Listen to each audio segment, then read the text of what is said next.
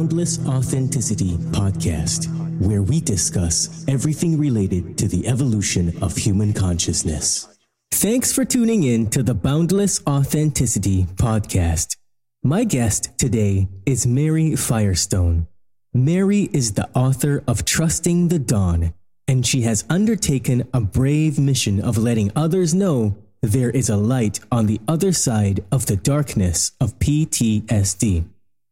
In 2017, Mary and her family were just getting settled into a new home in Montecito when the Thomas Fire erupted at the end of that year.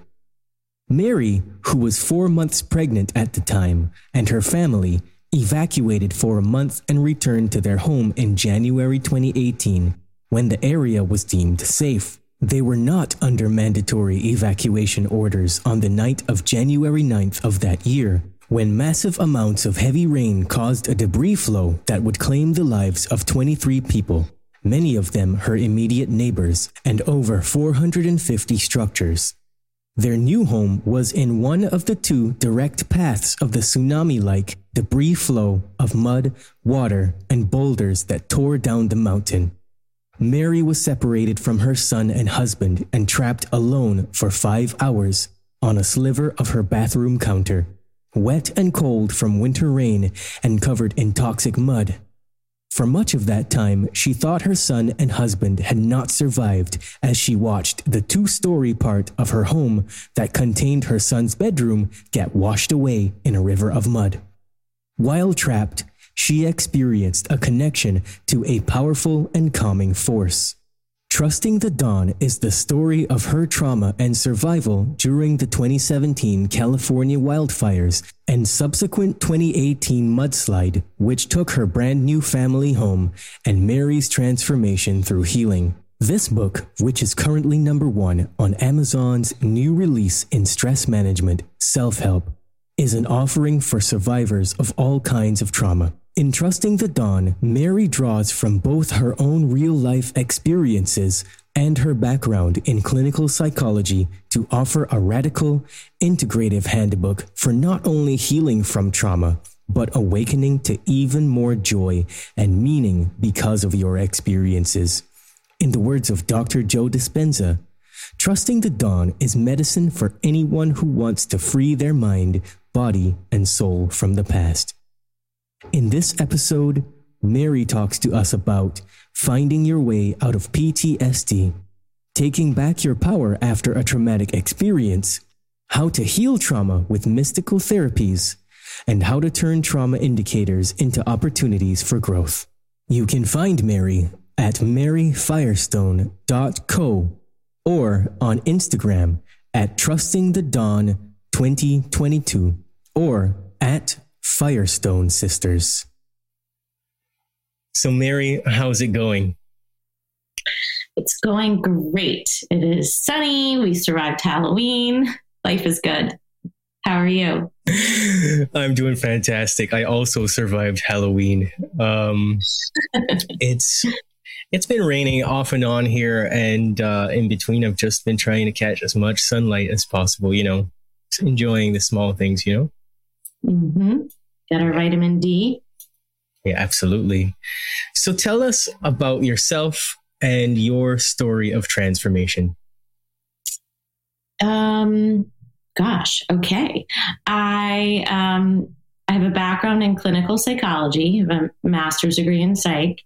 Um, but by the time I'd finished the program, I had discovered a lot of other healing modalities, you know, energy healing and Reiki and yoga. And um, I don't know, I, I knew I wanted to not just do the traditional talk therapy with people, but I wanted to offer kind of this broader healing approach that I had discovered and um, had great you know breakthroughs in my own life so my sister lucy and i founded a retreat business 10 years ago called Firestone Sisters Wild Precious Life Retreats. And we, we produce and curate them and teach different parts and bring different healers that we've benefited from to others. So that was my background.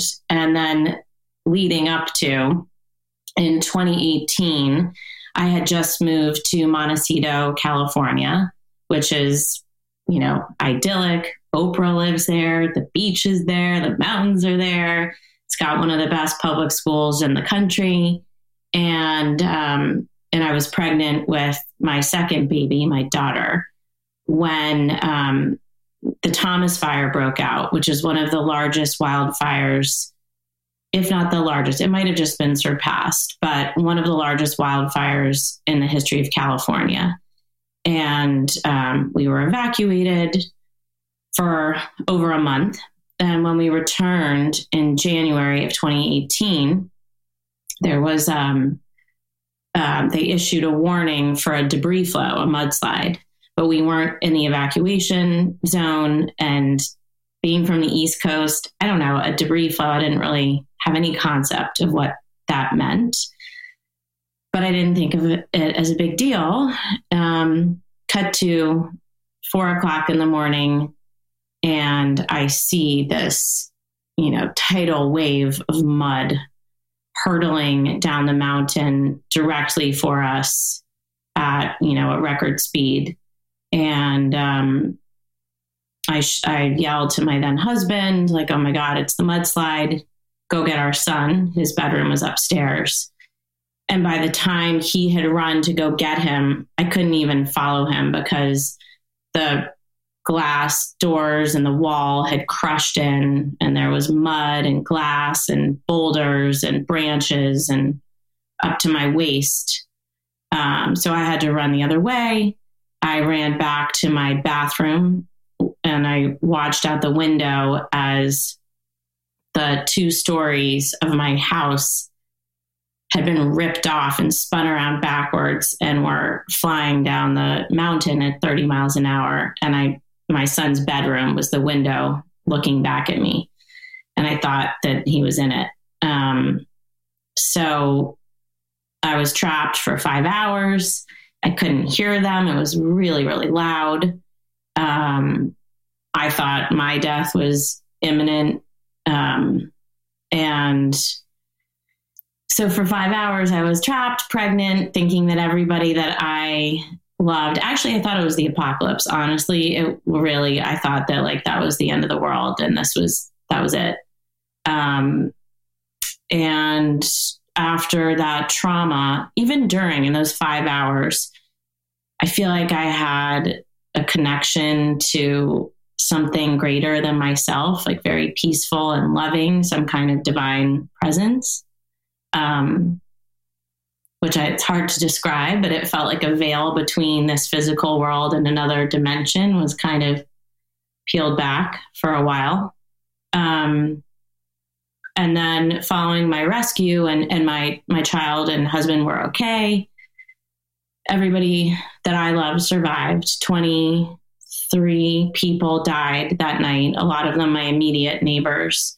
Um, but, you know, the aftermath of it, I was certainly suffering from PTSD, and I knew what that was because I had my master's in psych. But at the same time, I was experiencing like so much growth and so through the healing. And, you know, I felt this other presence that night. And so that kind of led to this whole post traumatic growth for me and this transformation for myself, peer, like personally, and then in my, you know, the rest of my life. And, and that's why I wanted to write this book to offer to other trauma survivors that there can be a more dynamic, light, joy filled life through healing.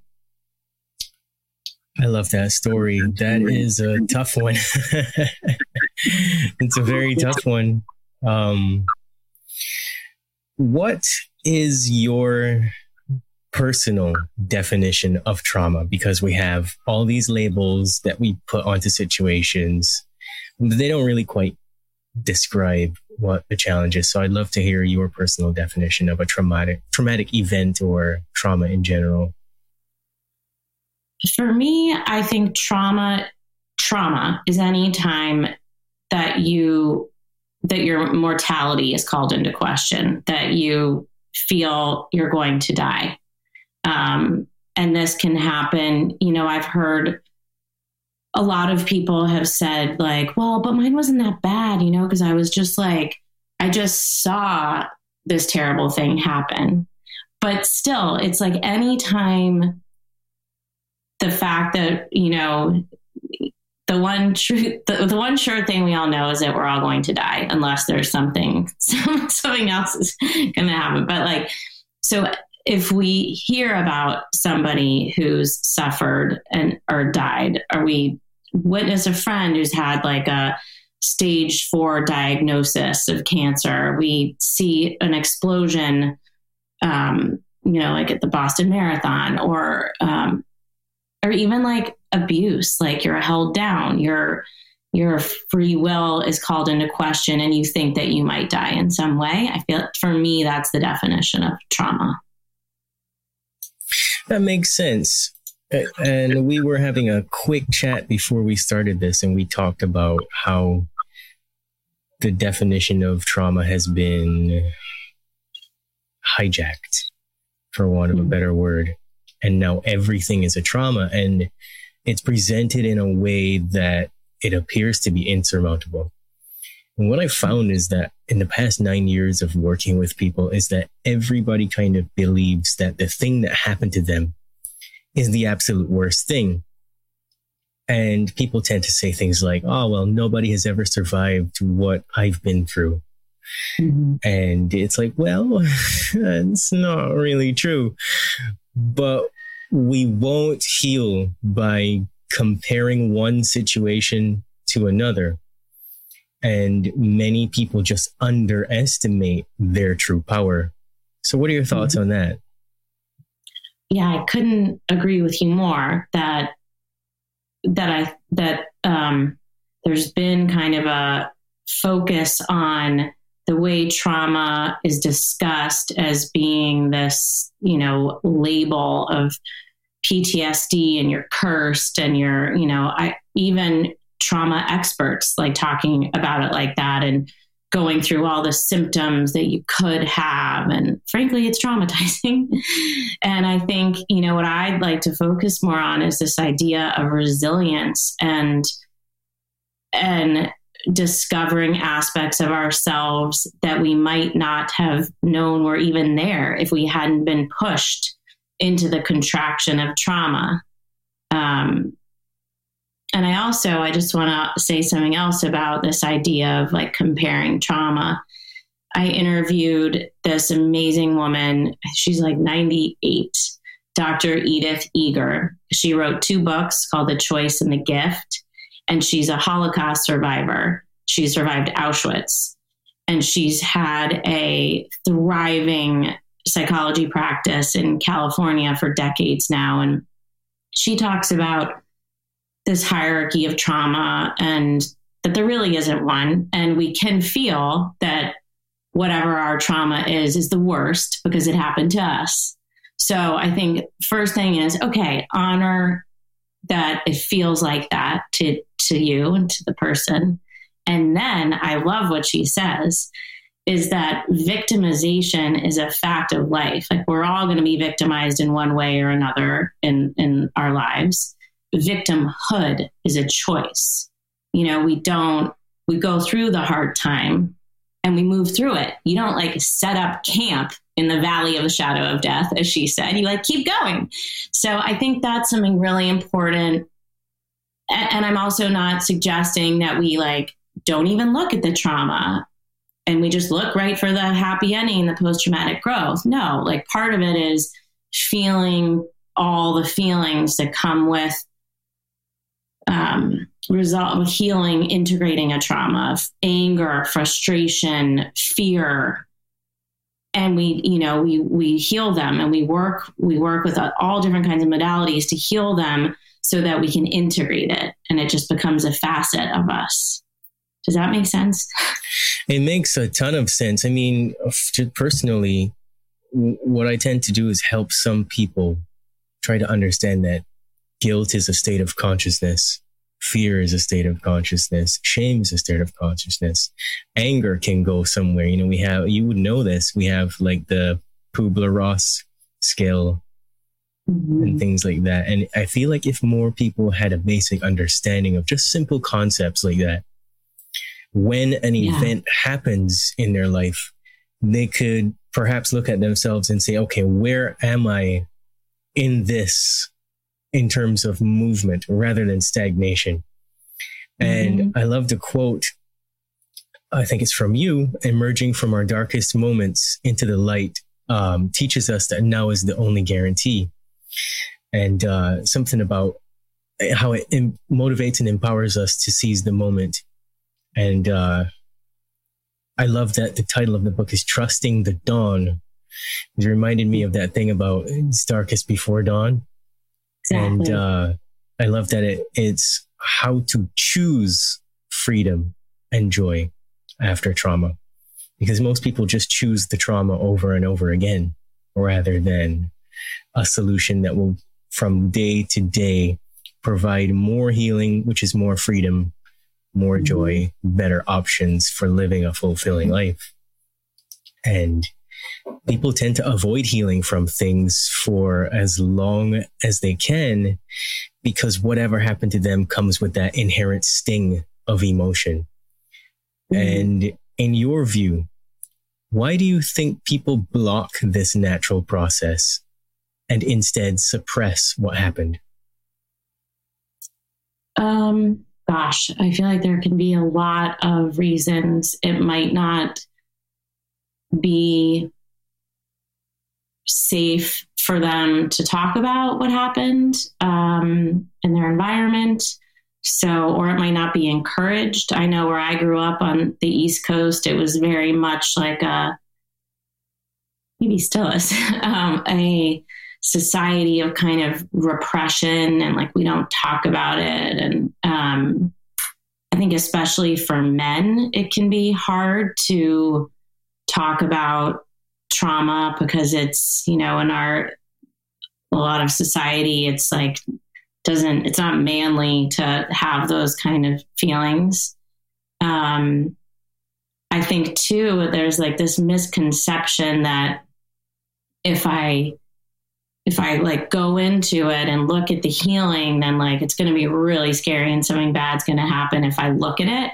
But what i i've been asked that a lot like people are scared to look at it. I'm like but it's coming out anyway in maladaptive behaviors. Like if what happens in a trauma, we go into fight or flight, so or freeze. So our bodies instinctively and our brains help to protect us to get us through the traumatic event.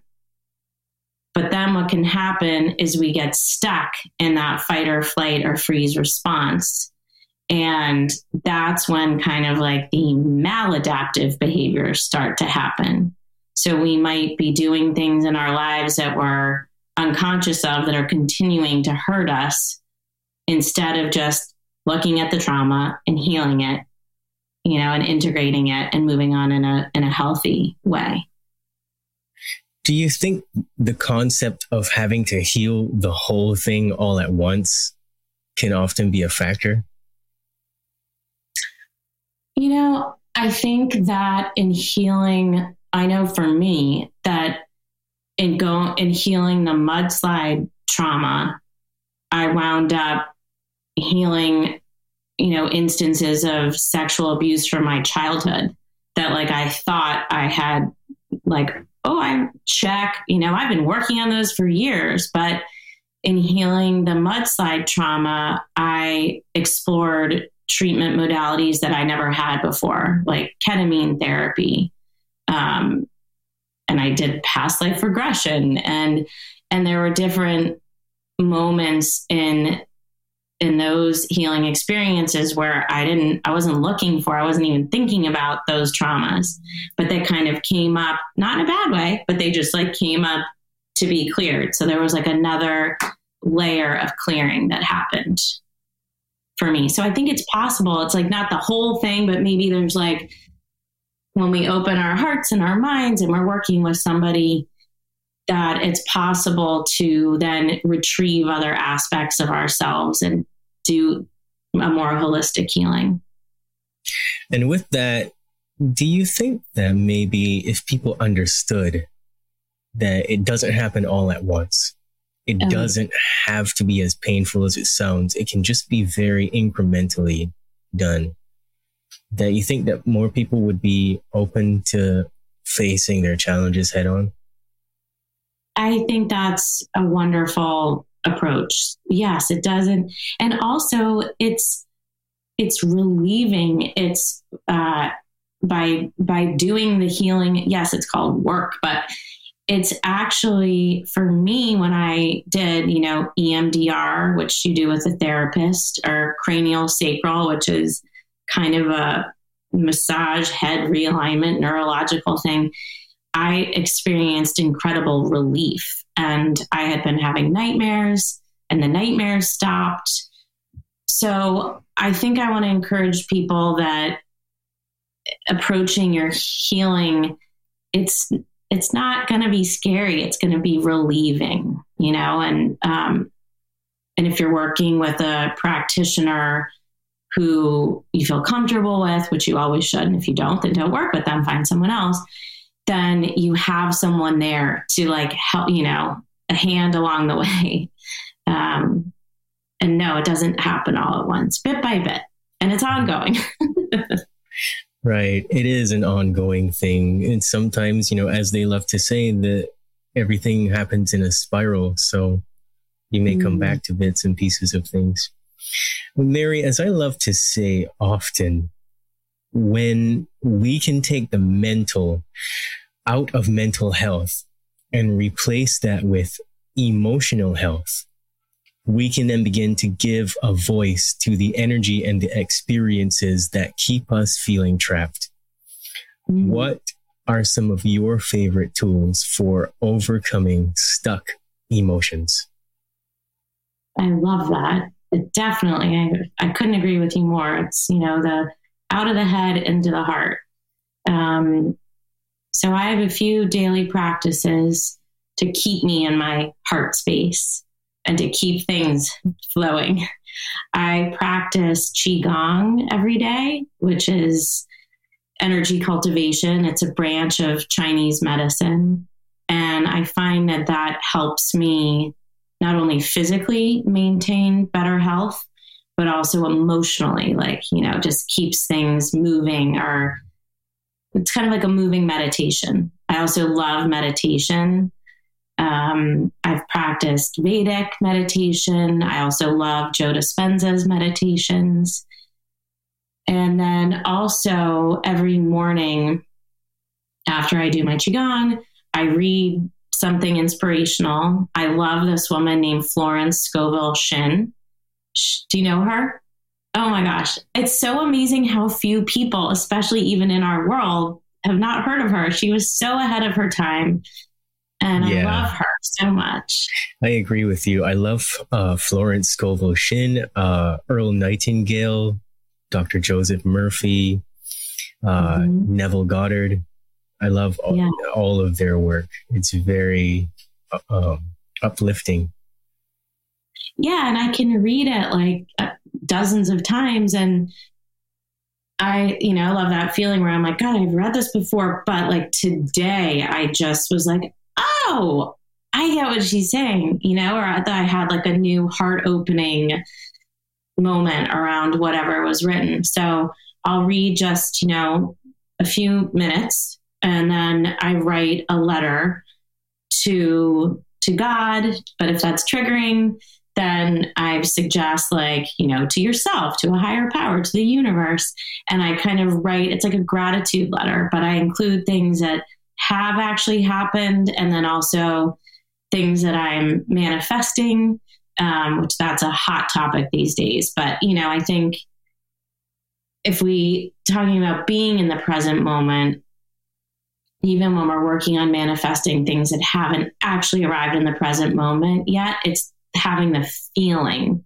So it's all about the feeling, back to your point, like the emotion and the feeling coming from that place. And and then I kind of find that like whatever I'm meant to have, whoever I'm meant to be with kind of magnetizes and other energies, you know, gracefully fall away. Hmm. So Yeah, I are love- some of my practices. Yeah, I love that you said that because people tend to, at first, they think manifesting is about having things drop into your lap magically.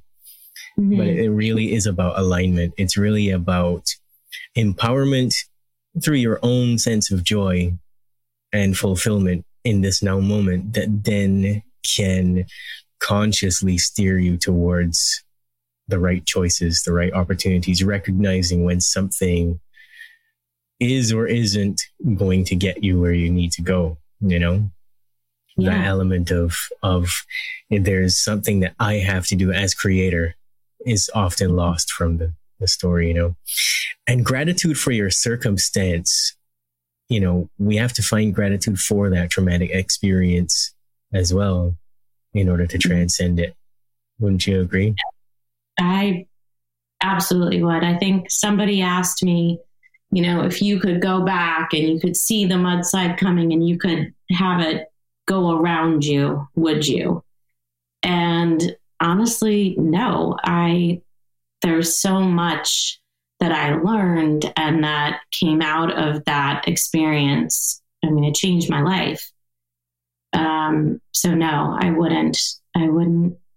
I have gratitude for it, and also for all the incredible people that I've gotten to connect with um, because of it. Right. Like you. That's very sweet. How important is recognizing the purpose that a story serves? How important is that to getting over trauma?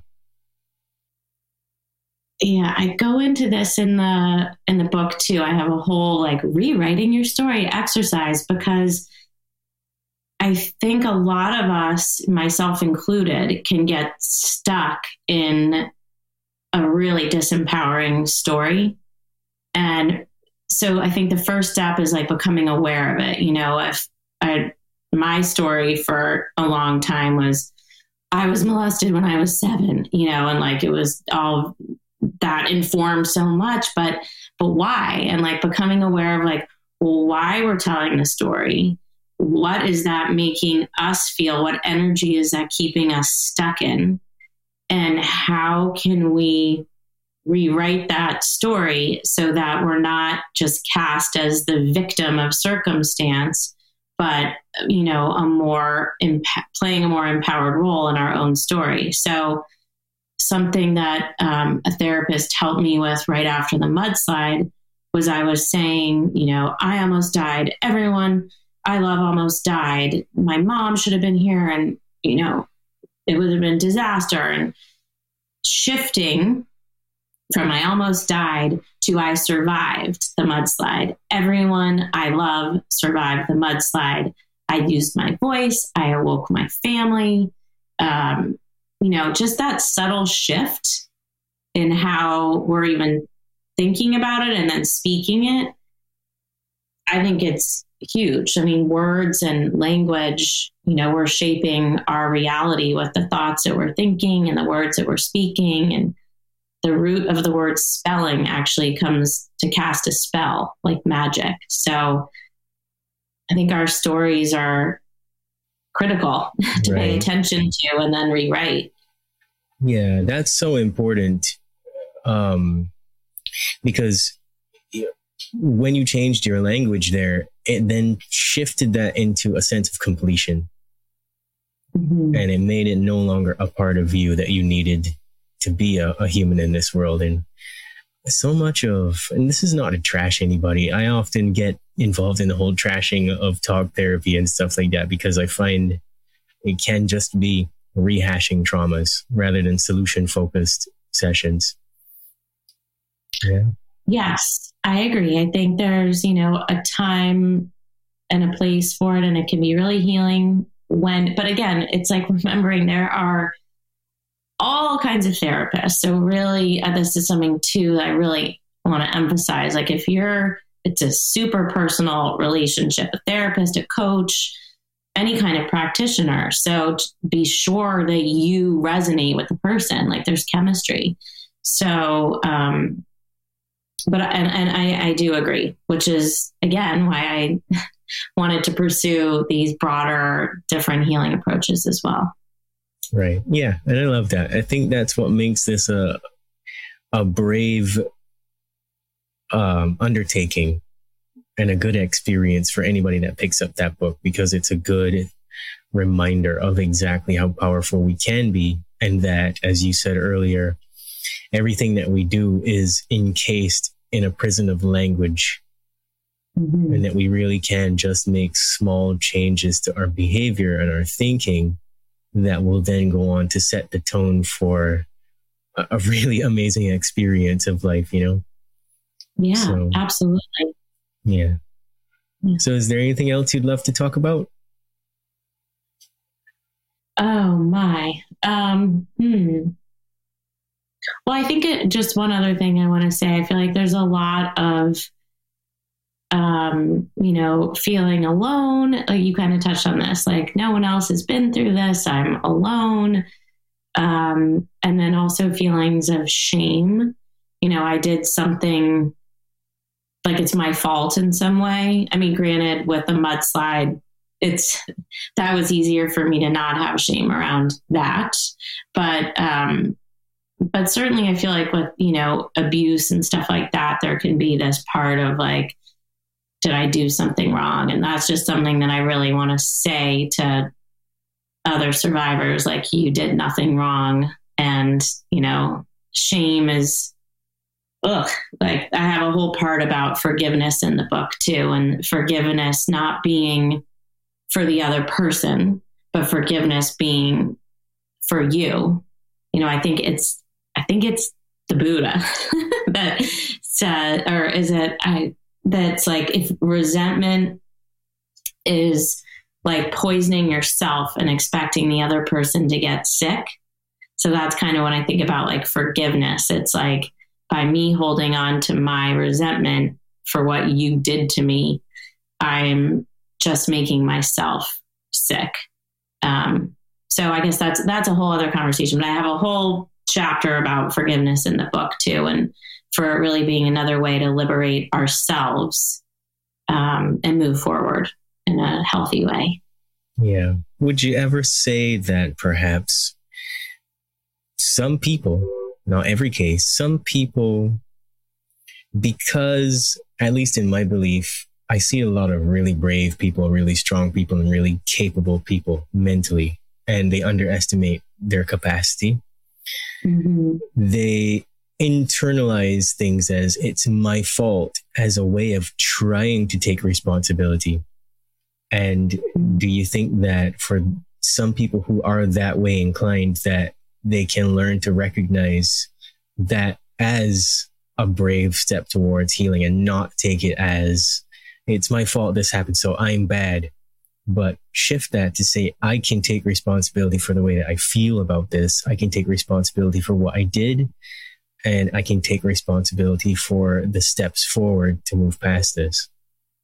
I love that. I think you summed that up so well. It's yeah, it's taking it, recognizing that things are beyond our control. We're not going to be able to control our environment and other people and the weather or you know and but what we can to your point take responsibility for is our healing and how we move forward in the world and how we you know one of the you mentioned Elisabeth Kubler-Ross before and the stages of grief. And then just recently, I think there was like a an eighth step that was found to be that when we pay it forward and you know reach out a hand and, and work to help other people through our own experience of learning and healing that that is a, a really great way to kind of integrate the experience um, so I love that. Yeah, it's taking responsibility for our healing and how we show up in the world and our language, how we make other people feel. Yeah, I love that. Um, I almost forgot. Mm. Tell me a little bit about mystical healing experiences, how that helped you. um, Mm, okay, so I mentioned I mentioned the ketamine, but I guess ketamine is well, ketamine is a psychedelic. I guess that can count as mystical because it was plunged me right into the unconscious or superconscious or whatever we want to call it.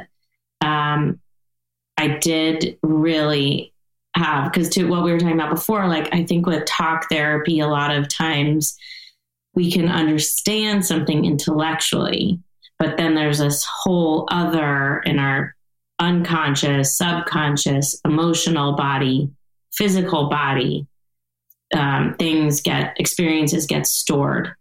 So for me, um, the ketamine was a great way to kind of shut off that part of the brain and get underneath underneath my rational intellect and understand it was this understanding of like oh my gosh like nothing is in my control but it's wondrous and there's like so much more going on.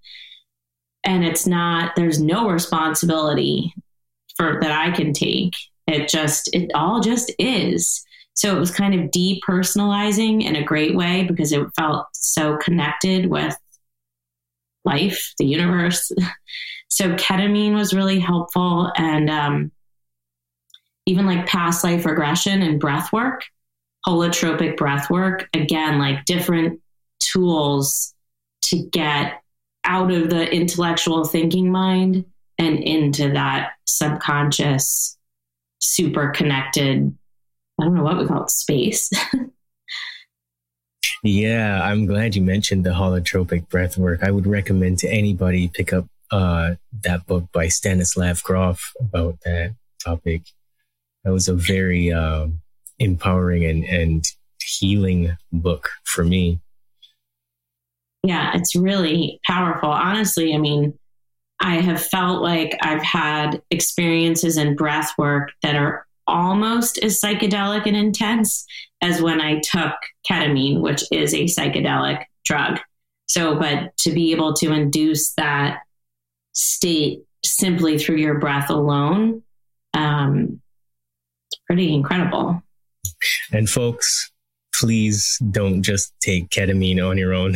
oh, no, no, no, no, no. Ketamine, too. Yeah, I definitely want to say that. Like, the and there's ketamine labs like popping up. I'm definitely not recommending those. Yeah. I'm recommending working with a trained psychiatrist. Um, and you know, you do sessions before you have do the ketamine with the psychiatrist, and then you have follow up integration sessions. That's what I'm recommending for certain people. That it's really great for people that are have severe depression suicidal ideation or this feeling of kind of stuck in like a PTSD loop or like there's just something that you can't quite get to. That's what I would recommend it for with a trained psychiatrist. Hmm. Okay, so very quickly, let's talk about the importance of, on an individual level, being available for other people. Because hmm. in the times that we're living in, not everything is a trauma, but again, like we said, some things do feel traumatic to others and they just have not built, you know, they have not shed that skin and they've not built that layer of resilience that other people might have. And you can't say to someone, just get over it. You know, if somebody comes and says, I have anxiety, you can't, you can't just say, well, just get over it because you're, the person may rationally understand, but you're talking to the limbic system when you say that. And the limbic system only knows I got to get away from some threat. And the prefrontal cortex is shut off. So, and all, everything else is offline. So it's just, you're just talking to a wall. Yeah. And in any case, that comes across as you don't understand what the person is saying. And so they won't feel safe around you anyway.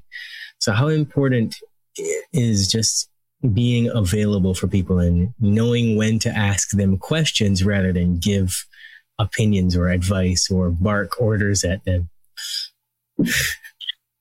I think most of the time, most people don't want advice unless they've, you know, sought you out for it. Um, so I think what the practice that I've been working on is listening more. And then as things come up, you know, if if they do begin to ask, well, what worked for you? Then I can offer suggestions. Um, so that's that's what I would say about that is like listening more. And then also you know in the end of the book I talk about relationships in the wake of trauma and that you know often when we do deep healing work you know we change our energy and our frequency. And there might be relationships that are no longer a vibrational match and that's okay. So if they're individuals that you feel drained after spending time with, then then maybe have some better boundaries around that relationship.